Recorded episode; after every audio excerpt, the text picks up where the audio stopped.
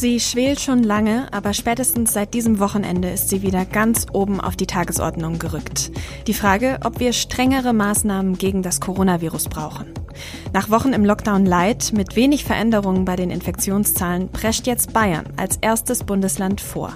Ministerpräsident Markus Söder hat gestern schärfere Beschränkungen ab diesem Mittwoch angekündigt. Meine sehr verehrten Damen und Herren, die Lage ist leider ernst. Es reicht einfach nicht, wir müssen mehr tun.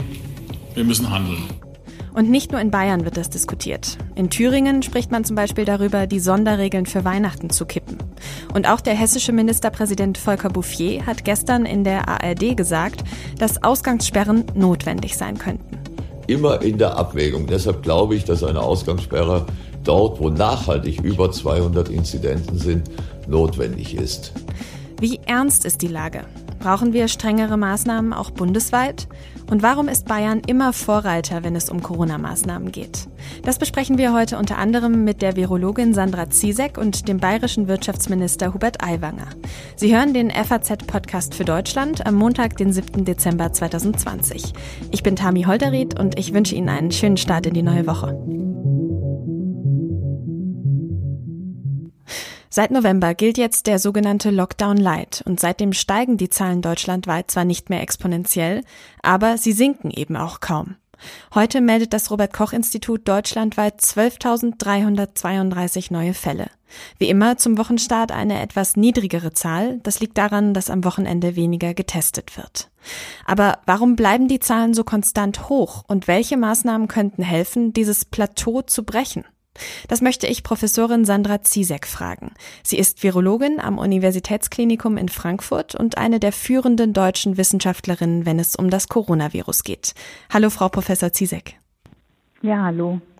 Frau Professor, wie ernst ist die Lage denn bei uns gerade? Wie beurteilen Sie das?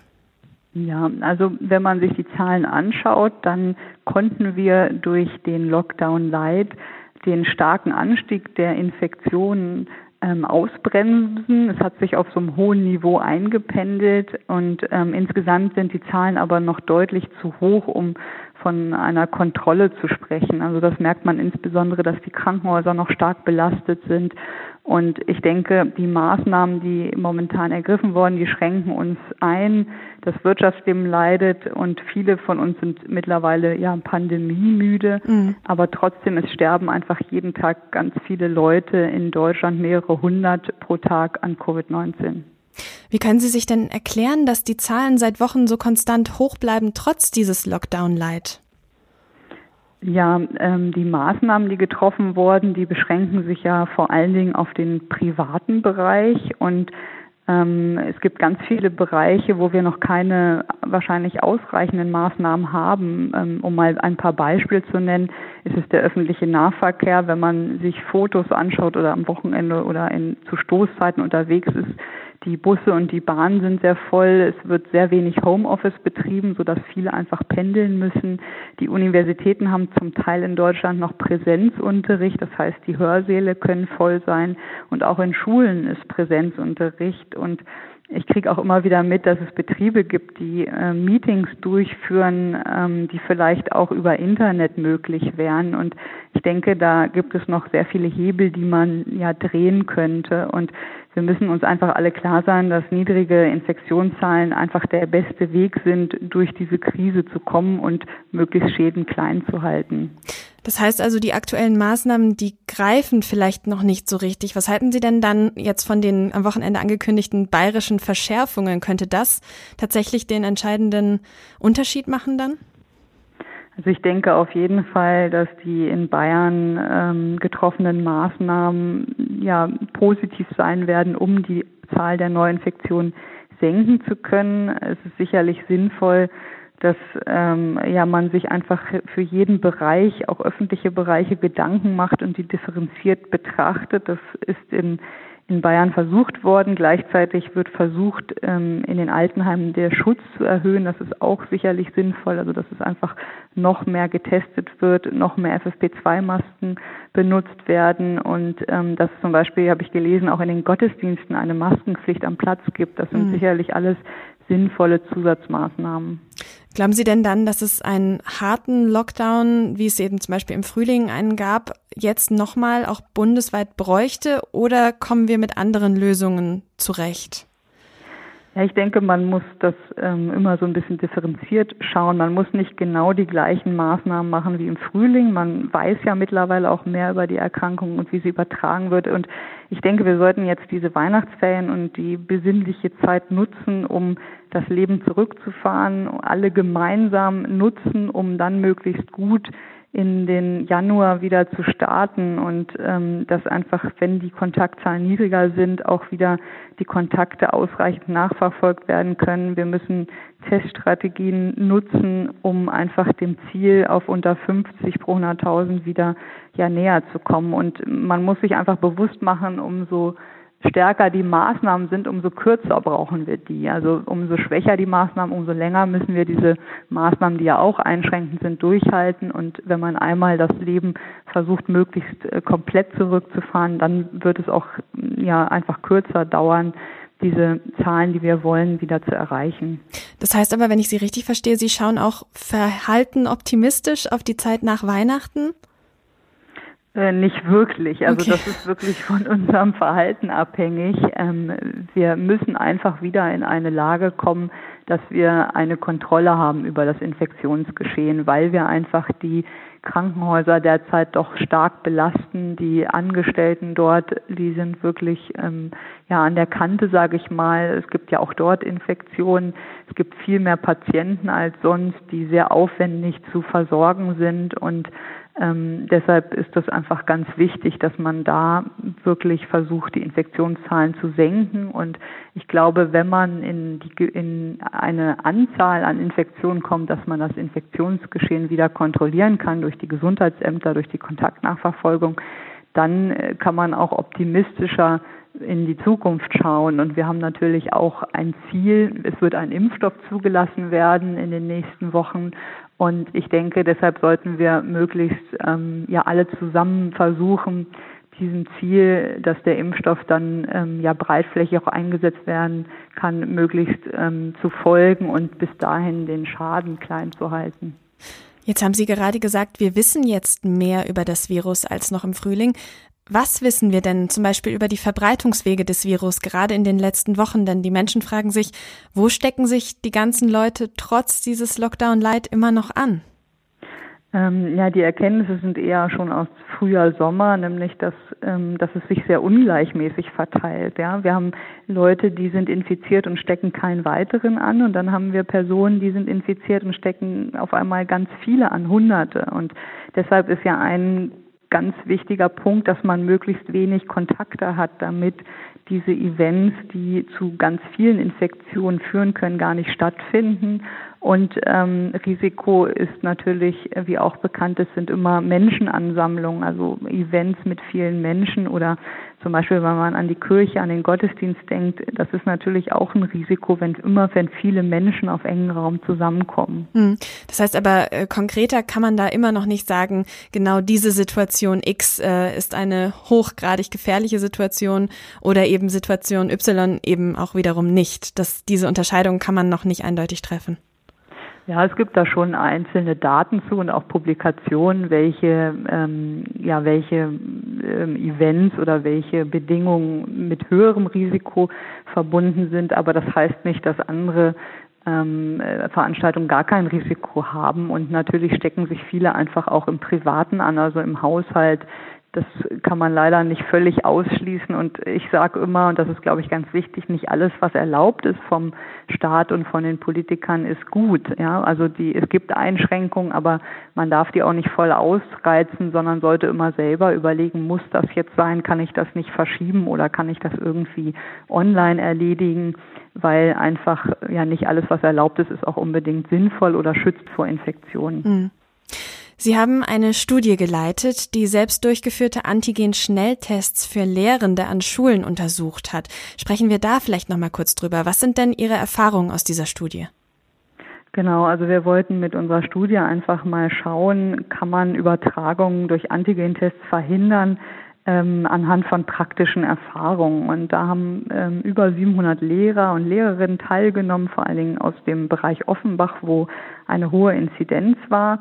Die haben dann ein Video bekommen, eine Anleitung und hatten zu uns der Virologie eine 24-Stunden-Hotline, also konnten uns jederzeit erreichen, wenn sie Probleme hatten und haben dann einen Abstrich aus der vorderen Nase genommen und den Test gemacht und sich, wenn der positiv oder grenzwertig war, bei uns gemeldet und dann ist ähm, eine adäquate Diagnostik, also eine PCR erfolgt. Und was wir gesehen haben, ist zum einen, dass die Lehrer und Lehrerinnen mit dem Test sehr gut klarkamen. Die hatten keine größeren Probleme mit dem Video und der Anleitung ähm, dass es wirklich so war, dass wir ähm, positive, also Infektionen gefunden haben bei den Lehrern und Lehrerinnen und dadurch wahrscheinlich auch Infektionsketten unterbrochen haben, denn die sind ja dann nicht in die Schule gegangen oder auch vielleicht im Privaten haben sie sich isoliert. Und was aber auffallend war, ist, dass das ähm, bei niedriger Inzidenz, also vor den Herbstferien, wo die Inzidenz unter 50 war, hatten wir sehr viele oder einige falsch positive Befunde. Deshalb würden wir das in diesem Kontext nicht empfehlen. Aber nach den Herbstferien, da war ja die Inzidenz bis zu 300 oder über 300 pro 100.000 in Offenbach. Da haben wir dann die echt positiven Fälle gefunden und ähm, das ist auch denke ich mal, der sinnvolle Einsatz von solchen Tests. Und was man vielleicht noch betonen muss, ist, dass die Lehrer, Lehrerinnen berichtet haben, dass einige von den echt positiven ähm, gar nicht völlig beschwerdefrei waren. Die haben ihre Beschwerden nur gar nicht richtig zum Teil eingeordnet. Also die hatten zum Beispiel an dem Morgen Kopfschmerzen oder haben sich schlapp gefühlt und dann den Test gemacht und ähm, das zeigt mir nochmal, wie wichtig das auch ist, über die Symptome aufzuklären, ähm, dass auch sehr unspezifische Symptome, also wenn man einfach das Gefühl hat, man bekommt einen Infekt, ähm, wichtig zu, zu beachten sind. Was auch noch wichtig ist, wir hatten auch falsch negative, das heißt, innerhalb der Studie wurde auch ähm, bei einigen Lehrern äh, eine Infektion per PCR nachgewiesen, aber nicht durch den Antigentest. Und das ist wichtig, weil das uns zeigt, dass wir diese Testung, ähm, wenn wir die machen, nicht als Ersatz sehen dürfen, sondern als zusätzliche Add-on, sage ich mal, zu den Maßnahmen, die in den Schulen äh, im Moment erfolgen, nämlich den AHL-Regeln. Also das ist kein Ersatz, ein Test, ein negativer Test schließt nicht aus, dass man infektiös ist, aber es gibt ein bisschen zusätzliche Sicherheit und trotzdem muss man natürlich auf die Hygiene und die anderen Regeln achten. Mhm. Wären solche Antigen-Schnelltests denn für Laien vielleicht auch eine gute Möglichkeit, das Virus jetzt außerhalb der Schulen in den Griff zu bekommen? Oder sehen Sie da die Gefahr einer falschen Durchführung und dann eben auch falsch negativen Tests als zu groß an? Ich denke, wenn man so denken möchte, dann braucht man, und das hat unsere Studie auch gezeigt, man braucht einen kompletten Ablauf und ein ja einfach ein Prozedere, an wen man sich wenden kann, wenn man Probleme mit der Testdurchführung hat, wenn der Test positiv ausfällt, wenn man Fragen hat, einfach die jetzt frei in dem Handel zu verkaufen, das stelle ich mir sehr schwierig bis unmöglich vor. Mhm. Es geht wirklich nur kontrolliert, wenn man genau weiß, an wen kann ich mich wenden, wo kriege ich innerhalb kurzer Zeit dann ein, eine PCR-Abklärung. Und ähm, das Hauptproblem hier ist aber auch, dass wir gar nicht so viele Antigen-Tests haben. Die sind ja auch beschränkt in der Menge. Und deshalb muss man priorisieren und schauen, wo kann man sie am sinnvollsten einsetzen um einen Nutzen zu haben. Ganz herzlichen Dank für Ihre Zeit und für das Gespräch, Frau Professor Ziesek. Bayern ist jetzt das erste Bundesland, das die Corona-Maßnahmen verschärft und die Kontakte noch weiter einschränkt. Ab Mittwoch gilt, vorausgesetzt der Landtag stimmt morgen zu, bis Anfang Januar erneut der Katastrophenfall. Aus dem Haus gehen darf man dann nur noch aus einem triftigen Grund. Zum Beispiel für die Arbeit, Arztbesuche, zur Schule, zum Einkaufen, zum Sport, für Gottesdienste oder für Besuche bei einem weiteren Hausstand. Die Berufsschulen, die sollen den Präsenzunterricht ganz beenden. In allen anderen Schulen soll ab der achten Klasse Wechselunterricht stattfinden. Und Bayern schiebt auch Silvesterpartys schon jetzt einen Riegel vor. Ausnahmen von diesen Beschränkungen sollen nämlich nur vom 23. bis zum 26. Dezember, also nur für Weihnachten gelten. Warum die Bayern jetzt so hart durchgreifen, das kann uns bestimmt der bayerische Wirtschaftsminister und Vizeministerpräsident Hubert Aiwanger von den Freien Wählern sagen. Hallo, Herr Aiwanger. Ich grüße Sie. Herr Aiwanger, wie schätzen Sie denn die aktuelle Infektionslage in Bayern ein? Ja, wir haben die Lage noch im Griff, aber es gibt zunehmend eben Krankenhäuser, die sagen, wir stoßen an die Grenze der Aufnahmefähigkeit, müssen dann in andere Krankenhäuser verlagern, haben ja einige Landkreise mit einer Inzidenz im Bereich 400 bis 500 was dann eben dazu führt, dass die Leute auch in den Krankenhäusern ankommen. Und jetzt geht es darum, vor allem in den Pflegeheimen besser hinzusehen, weil wir sehen, dass wir bis zur Hälfte der Neuinfektionen in Pflegeheimen haben, wo eben noch zu wenig getestet wird, sowohl das Personal als auch die Besucher. Und ich glaube, wenn wir das gezielt in den Griff kriegen, dann wird sich die Lage ja deutlich verbessern. Sie selbst sind ja auch immer wieder als Kritiker der Corona-Maßnahmen aufgetreten. Warum braucht es denn jetzt doch strengere Maßnahmen für Bayern? Also zunächst mal will ich, dass die Maßnahmen möglichst punktgenau dort ansetzen, wo sie nötig sind. Und deshalb nochmal meine Betonung im sozialen Bereich, im Pflegeheim, im äh, Krankenpflegebereich, aber eben auch an Silvester, wo ja vielfach die Befürchtung ist, dass es dann doch etwas drunter und drüber geht an Silvester im Gegensatz zu Weihnachten. Da lassen wir ja die zehn Personen. Mhm. Aber Silvester, die Garagenparty an Silvester kann eben Risiken bringen für den Januar. Und wir fürchten eben, dass dann im Januar der Ruf nach einem härteren Lockdown kommt. Und deshalb wollen wir jetzt eben diese Zeit nutzen über Weihnachten, wo die Schüler ohnehin Ferien haben, wo viele Betriebe geschlossen haben, auch im sozialen Bereich nochmal genauer hinzusehen, um im Januar dann hoffentlich wieder öffnen zu können. Das heißt aber, Sie tragen diese Beschlüsse von gestern jetzt tatsächlich auch aus voller Überzeugung mit? Ja, volle Überzeugung ist das eine oder irgendwo äh, mit Schmerzen äh, ist vielleicht eher die richtige Formulierung. Äh, weil es eben jetzt auch von Berlin so angetextet wird, dass es heißt, wir wollen im Januar deutlich bessere Zahlen sehen. Wenn nicht, droht man mit weiteren Lockdown-Aktionen, aber kein Geld mehr. Also das müssen wir eben auch zu Ende denken. Wenn wir jetzt sagen, in Bayern ist uns egal, wir lassen offen, und die Zahlen würden eher steigen als fallen. Der Bund würde sich im Januar mit den Ministerpräsidenten wieder einigen, wir machen dicht und diesmal auch den Handel und die Wirtschaft und die Schulen und die Kitas. Aber zahlen könnt ihr das alles selber. Dann ist das nicht das, was ich will und deshalb jetzt eben die Weihnachtszeit besser zu nutzen, ist durchaus vernünftig.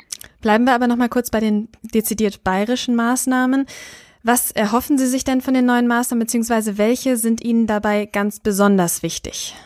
Also nochmal, wie gesagt, das Pflegeheime testen ist mir das Wichtigste. Wir sind in den meisten Landkreisen ein Drittel bis die Hälfte der infizierten Zahlen in der Statistik und mit Sicherheit deutlich mehr als die Hälfte der Toten ist darauf zurückzuführen, dass eben Infektionen in Alten- und Pflegeheime eingeschleppt werden. Da müssen wir genauer hinsehen.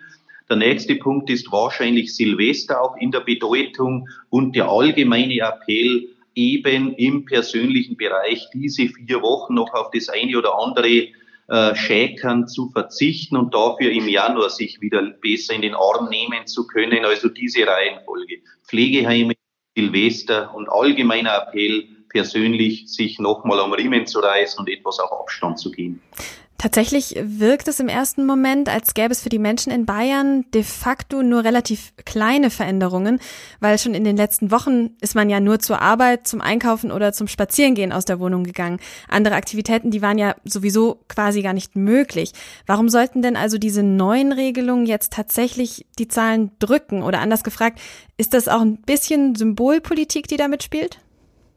Es ist auf alle Fälle nochmal ein deutlicheres Betonen des Abstandhaltens. Wenn sich jeder in der Vergangenheit an die Vorgaben gehalten hätte, wäre ja vieles gar nicht passiert und wir hätten all diese Maßnahmen nicht gebraucht. Aber jetzt in der Gesamtformulierung nochmal diese zehn Punkte auf den Tisch zu legen und vor allem eben in den sozialen und Pflegeeinrichtungen nochmal genauer hinzusehen, das ist ein sehr deutliches Nachbessern an einer Stelle, wo man bisher nicht so genau hingesehen hat. Ansonsten ist der persönliche Umgang ja so viel anders nicht mit der Ausgangsbeschränkung. Auch das hatten wir bis dato mit den nur fünf Leuten sich zu treffen. Man darf ja weiterhin an die frische Luft, aber eben nicht am Stadtplatz irgendwo rumlungern und abends länger dann gemeinsam eine Zigarette rauchen. Die Späßchen, die werden eben genauer jetzt unter die Lupe genommen. Mhm. Es gibt auch immer mehr Menschen, die einen noch härteren Lockdown, noch härtere Maßnahmen fordern, damit eben die Zahlen einmal wirklich runtergehen. Was halten Sie denn von dieser Idee? Das haben ja die Österreicher gemacht. Natürlich ist es immer die Spielart, entweder kurz und heftig oder etwas länger und durchhaltbarer. Ich glaube, dass es nach einigen Monaten ziemlich dasselbe Ergebnis hat. Die Österreicher haben jetzt ihre Zahlen halbiert von etwas über 500 auf 260 durch diese zwei bis drei Wochen strikten Lockdown. Aber diese 260 werden schnell wieder anwachsen auf 300, 400, wenn im persönlichen Bereich eben nicht genau aufgepasst wird. Und auf 50 oder 30 runterzukriegen, das würde schon sehr wehtun. Da müssen wir wochenlang direkt alles dicht machen. Und auch dann sind wir bald wieder oben. Siehe Sommer, da waren wir da unten im Bereich von 30 und noch geringer. Aber innerhalb weniger Wochen kann das explosionsartig nach oben gehen, wenn das Wetter eben ein Corona-Wetter ist, wenn die Menschen sich wieder näher kommen. Äh, siehe Sachsen, die hatten vor einigen Wochen noch überhaupt kein Thema und sind jetzt plötzlich Tabellenführer in puncto Corona-Fälle. Also auch ein harter Lockdown, der uns sehr weit nach unten bringt in den Zahlen, ist keine Garantie, dass es unten bleibt. Alles dicht machen sie in Bayern ja jetzt nicht, denn im Unterschied zum Lockdown im Frühling soll auch der Handel weiter offen bleiben, zumindest zuerst. Wie begründen Sie das? Ja, weil wir im Handel im Gegensatz zum Frühjahr ja sehr gut ausgetüftelte Hygienevorgaben haben, inklusive einer Maskenpflicht. Im Frühjahr gab es noch keine Maske und wir einfach, die Menschen müssen sich versorgen. Die Menschen sind sehr überwiegend vernünftig genug, auch im Handel von äh, fremden Menschen genügend Abstand zu halten. Und wenn wir hier noch härter rangehen, dann wird nur noch der Onlinehandel sich ins Fäustchen lachen. Es werden nur noch ausländische Internetplattformen profitieren und der heimische Einzelhandel ist nach diesem Lockdown am Ende so kaputt, dass wir viele Läden verlieren. Und dann macht man wieder Milliardenprogramme, um die Läden wieder hochzukurbeln. Also ich sehe die Infektionsgefahr im Handel in diesem Ausmaß nicht, dass es gerechtfertigt wäre, hier noch massiver reinzugehen. Aber Sie haben bei der Pressekonferenz gestern auch angedeutet, in Bezug auf den Handel könnten noch Nachjustierungen notwendig werden in ein paar Wochen. Ja, weil eben äh, auf Bundesebene und von verschiedenen politischen Parteien mittlerweile die Situation diskutiert wird, ja, den Handel auch nochmal zu beschneiden. Äh, meine Ansage war, der Handel möge sich bitte an die Vorgaben halten, bis 800 Quadratmeter, 10 Quadratmeter pro Kunde, darüber hinaus weitere 20 Quadratmeter nötig für den nächsten Kunden. Also wenn die sich daran halten und die Menschen dort mit ordentlichen Maßen in Abstand reingehen, dann ist das im Endeffekt nicht gefährlicher wie das Spazierengehen in der Fußgängerzone. Also hier nochmal ranzugehen, kann man alles tun, aber sehe ich nicht mehr im Verhältnis Aufwand, Schaden im Vergleich zum infektionsmäßigen Nutzen. Sie als Wirtschaftsminister haben ja zuletzt immer wieder betont, dass es eine zügige Öffnungsperspektive geben muss. Ist die jetzt mit diesen neuen Maßnahmen erstmal ziemlich weit aufgeschoben? Nein, die wird im Prinzip vorbereitet. Ich hätte mir natürlich gewünscht, dass wir zu Weihnachten schon etwas mehr Luft sehen, aber da sind die Zahlen leider Gottes noch nicht gut genug. Ich hoffe, dass sie die nächsten 14 Tage noch besser werden. Aber wir bereiten eben mit diesen Maßnahmen durch soziale Kontaktbeschränkungen vor, dass wir, so hoffe ich und darauf arbeite ich hin, ab 11. Januar Hotellerie, Gastronomie, Skifahren, ja einigermaßen guten Gewissens öffnen können. Und irgendwann ist auch ja die finanzielle Belastungsgrenze sowohl für die Unternehmen als auch für die Bundesrepublik Deutschland erschöpft. Wir können nicht bis in den April hinein die Betriebe zumachen und durchfinanzieren. Und wir können auch nicht sagen, ihr müsst zubleiben und müsst das selber aushalten. Also am Ende werden, selbst wenn die Zahlen nicht so weit runtergehen, wie wir es gerne hätten, Richtung 30, 40, äh, die Läden öffnen müssen oder die Hotels öffnen äh, müssen und wir machen mit guten Hygienevorgaben äh, die Hoffnung, dass hier eben im Hotel sich niemand infiziert. Sonst sind die am Ende alle pleite oder die Bundesrepublik ist finanziell so angeschlagen, dass wir für andere Dinge kein Geld mehr haben. Das sagt der bayerische Wirtschaftsminister und Vizeministerpräsident Hubert Aiwanger von den Freien Wählern. Vielen Dank, Herr Aiwanger.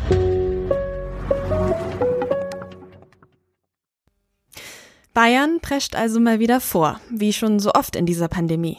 Was steckt dahinter? Das weiß mein Kollege Timo Frasch, der mir jetzt aus dem Münchner Büro der FAZ zugeschaltet ist. Hallo, Herr Frasch. Ja, ich grüße Sie, hallo. Bayern legt mal wieder vor, und zwar auch erstaunlich kurzfristig. Eine spontane Kabinettssitzung am Sonntag, das ist ja durchaus ungewöhnlich. Haben Sie persönlich mit sowas gerechnet? Naja, also der Ministerpräsident hat am, am Donnerstag äh, bei seinem Besuch des Corona-Hotspots Passau äh, das schon angedeutet. Also da hat er schon gesagt, also lange wird er sich äh, diese steigenden Infektions- und vor allem äh, die, Toten, die Totenzahlen nicht mehr anschauen. Ähm, dass er dann umgehend am Tag drauf äh, dann tatsächlich schon für den Sonntag äh, zu einer Kabinettssitzung, zu einer außerordentlichen Kabinettssitzung einlädt, war dann tatsächlich ein, ein bisschen überraschend, zumal ja die Zahlen von einem Tag auf den anderen jetzt äh, auch nicht unbedingt sprunghaft gestiegen sind. Er hat es gestern aber begründet, äh, und hat es unter anderem damit äh, begründet, äh, dass er den Landtag, wie es ja von vielen gefordert wurde, mhm. einbinden möchte der wird tatsächlich am Dienstag, also morgen, abstimmen, was das Ganze nochmal ein bisschen verzögert. Und Söder ist eben der Auffassung, dass es jetzt um jeden Tag geht. Und ehrlich gesagt, wenn man sich die, die Totenzahlen anschaut, äh, dann spricht auch manches für diese Sicht der Dinge. Hm. Nun ist es ja nicht das erste Mal, dass Bayern vorlegt. Bayern hatte schon öfter strengere Corona-Regeln als der Rest Deutschlands und Markus Söder hat sich auch in der Ministerpräsidentenkonferenz immer wieder, ja, ich sag mal, als Mahner inszeniert. Warum ist das so? Das Wort inszenieren legt natürlich äh, nahe, dass er sozusagen das unabhängig äh, von der faktischen Lage womöglich machen würde. Äh, ich glaube, beides trifft ein bisschen zu. Ja? Ich meine, alles, was Söder tut, unterliegt immer so ein bisschen dem Verdacht, dass es zumindest die Dimension der Inszenierung und der PR mitgedacht ist. Er hat da ein mhm. Händchen dafür. Das kann er, deswegen ist das sicher nicht völlig falsch. In diesen Lagen und in diesen Zeiten würde ich aber schon doch äh, auch sagen, äh, dass Bayern eben äh, ein Bundesland ist, was seit Anfang der Pandemie besonders betroffen ist. Aus welchen Gründen, das kann man sich dann zusätzlich natürlich noch fragen. Und insofern hatte Söder eben auch immer Grund, äh, Dampf zu machen, äh, also faktischen Grund und nicht nur, um sich jetzt meinethalben in einem politischen Wettstreit einen Vorsprung äh, zu, zu verschaffen. Mhm. Sprechen wir doch auch über die faktischen Gründe, denn zahlenmäßig steht Bayern ja trotz dieser strengeren Regeln nicht unbedingt besser, sondern eher schlechter da als andere Bundesländer. Trägt die Bevölkerung diese neuen, strengeren Maßnahmen jetzt trotzdem wieder mit, auch wenn sie sich vielleicht mutmaßlich nicht bewährt haben in der Vergangenheit? Ja, also die Zahlen, es gibt ja Umfragezahlen äh, dazu, ähm, an, an, an denen sich Söder schon auch immer äh, mit orientiert. Und die sind schon so, dass es ein größerer Teil der Bevölkerung äh, sich noch, noch härtere Maßnahmen gewünscht hat als das Gegenteil. Ja, also der Teil, der es alles für übertrieben findet, ist kleiner. Ja. Ähm, man muss auch so sagen, wenn man sich die Maßnahmen mal anschaut, ja, was jetzt insbesondere diese Ausgangsbeschränkung betrifft, ja, da heißt es ja, also man braucht einen triftigen Grund, äh, um äh, nach draußen zu gehen. Die Latte an Gründen, die da genannt ist, ist länger als im Frühjahr, als man schon mal eine vergleichbare Situation hatte. Und an, dem, an der bisherigen Lebenspraxis äh, der meisten Bayern wird sich aus meiner Sicht so wahnsinnig viel äh, nicht ändern. Ja, ich meine, äh, man soll jetzt äh, nicht mehr unter freiem Himmel Alkohol trinken, das wird man vom Glühweinkonsum abhalten. Aber ansonsten sind aus meiner Sicht die Maßnahmen jetzt nicht so, äh, dass sie jetzt die Lebenspraxis massiv beschneiden würden. Insofern ist meine Einschätzung, dass der größere Teil der Bayern äh, sich sagt, okay, jetzt lieber nochmal mal äh, ein bisschen die Zähne zusammenbeißen und dann vielleicht im Januar äh, mit einer besseren Perspektive rauszugehen, als jetzt, um die Worte des Ministerpräsidenten zu gebrauchen, weiter im Halbschlaf vor sich hinzudämmern. Was sagt denn der Koalitionspartner, die Freien Wähler also? Hubert Aiwanger hat sich im Gespräch mit uns ja gerade zumindest unterstützend geäußert.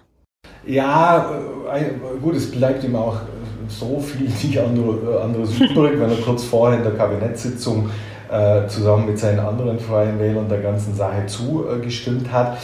Ich meine, es gibt zwischen den Koalitionspartnern eine Rollenverteilung. Ja, die ist seit Beginn zu beobachten. Die liegt zum einen äh, daran, dass der führende Freie Wähler Aiwanger als Wirtschaftsminister natürlich die Interessen der Wirtschaft ähm, sozusagen hauptsächlich zu berücksichtigen hat. Die liegt aber auch daran, dass die Freien Wähler unbedingt versuchen müssen, in der Koalition mit Söder äh, von ihm nicht komplett an die Wand gedrückt zu werden. Ja. Das versuchen sie zumindest rhetorisch dadurch, dass sie äh, den Anwalt äh, der Liberalität geben. Ja. Man merkte das auch gestern. Natürlich haben sie zugestimmt, aber das Erste, was Aiwanger sofort wieder gesagt hat, nachdem vorher der Söder den Mahner gegeben hatte, ja, äh, er, er sehne sich der Zeit entgegen, äh, wenn man wieder raus kann, wenn die Wirtschaften wieder öffnen können, wenn die Hotels wieder aufmachen dürfen. Also er bespielt sozusagen immer äh, dieses Feld derjenigen, die hoffen, dass es jetzt bald zu Ende sein möge. Mhm. Zum Schluss müssen wir natürlich auch noch kurz darüber sprechen, Gibt es denn noch andere Gründe, dass Markus Söder sich so streng in der Corona-Krise positioniert? Oder anders gefragt, steckt dahinter vielleicht doch schon der Plan einer nächstjährigen Kanzlerkandidatur? Nein, das wird ja ihm eigentlich seit Beginn äh, der Krise äh, nachgesagt. Ich glaube, äh, politische Fragen spielen hier immer eine Rolle. Ja. Äh, kein Politiker wird ein halbes Jahr lang immer nur die Sache im Kopf haben. Ja, natürlich spielt da eine Rolle, wie steht wer da, äh, sozusagen, wie, wie ist man im Ansehen äh, der Leute und so weiter. Grundsätzlich würde ich sagen, dass man im Moment, glaube ich, den Politikern auch einschließlich Söder abnehmen darf, dass es ihnen vor allem daran gelegen ist, dass sie nicht in einem Jahr rechtfertigen müssen, warum hier tausende äh, äh, Tote zu beklagen sind. So. Was die Kanzlerfrage anbetrifft, ähm, da es, es ist keiner in Söders Kopf drin. Ja. Äh, so viel kann man, glaube ich, sagen, dass er da als heißer äh, Kandidat oder zumindest als heißer äh, Sehnsuchtskandidat von manchen äh, gehandelt wird. Ja schmeichelt ihm natürlich. Ja. Er befeuert ähm, diese Debatten auch unentwegt mit, mit Andeutungen und suffisanten Äußerungen, die jetzt nicht wahnsinnig schlimm sind, aber die den drei anderen doch so ein bisschen äh, auf den Senkel gehen, sagen wir mal so, weil sie so ein bisschen als die 1b-Lösung dastehen lässt. Ja. Ob Söder, wenn im Frühjahr die Lage so ist, dass eigentlich keiner der drei zur Verfügung stehenden äh, in der CDU, wer dann auch immer als, als Chef gewählt worden sein mag, äh, wirklich für eine Kanzlerkandidatur in Frage äh, kommt. Ob Söder dann springt, das ist nach wie vor aus meiner Sicht sehr, sehr unsicher, weil es eine lange Latte an Risiken gibt, die ihn vor diesem Schritt zumindest sehr, sehr intensiv äh, werden nachdenken lassen. Mhm. Vielen Dank für das Gespräch. Vielen Dank nach München, Timo Frasch. Auf die Gefahr hin, mich hier zu wiederholen, ich bin mir sicher, ich habe das schon in der ein oder anderen Abmoderation seit dieser Corona-Pandemie gesagt. Aber es bleibt weiter ungewiss. Und wir werden uns wohl noch auf die ein oder andere Veränderung und Anpassung in den nächsten Wochen und Monaten einstellen müssen. Das war der FAZ-Podcast für Deutschland heute am Montag, den 7. Dezember 2020. Mein Name ist Tami Holderried und ich wünsche Ihnen eine gute Zeit.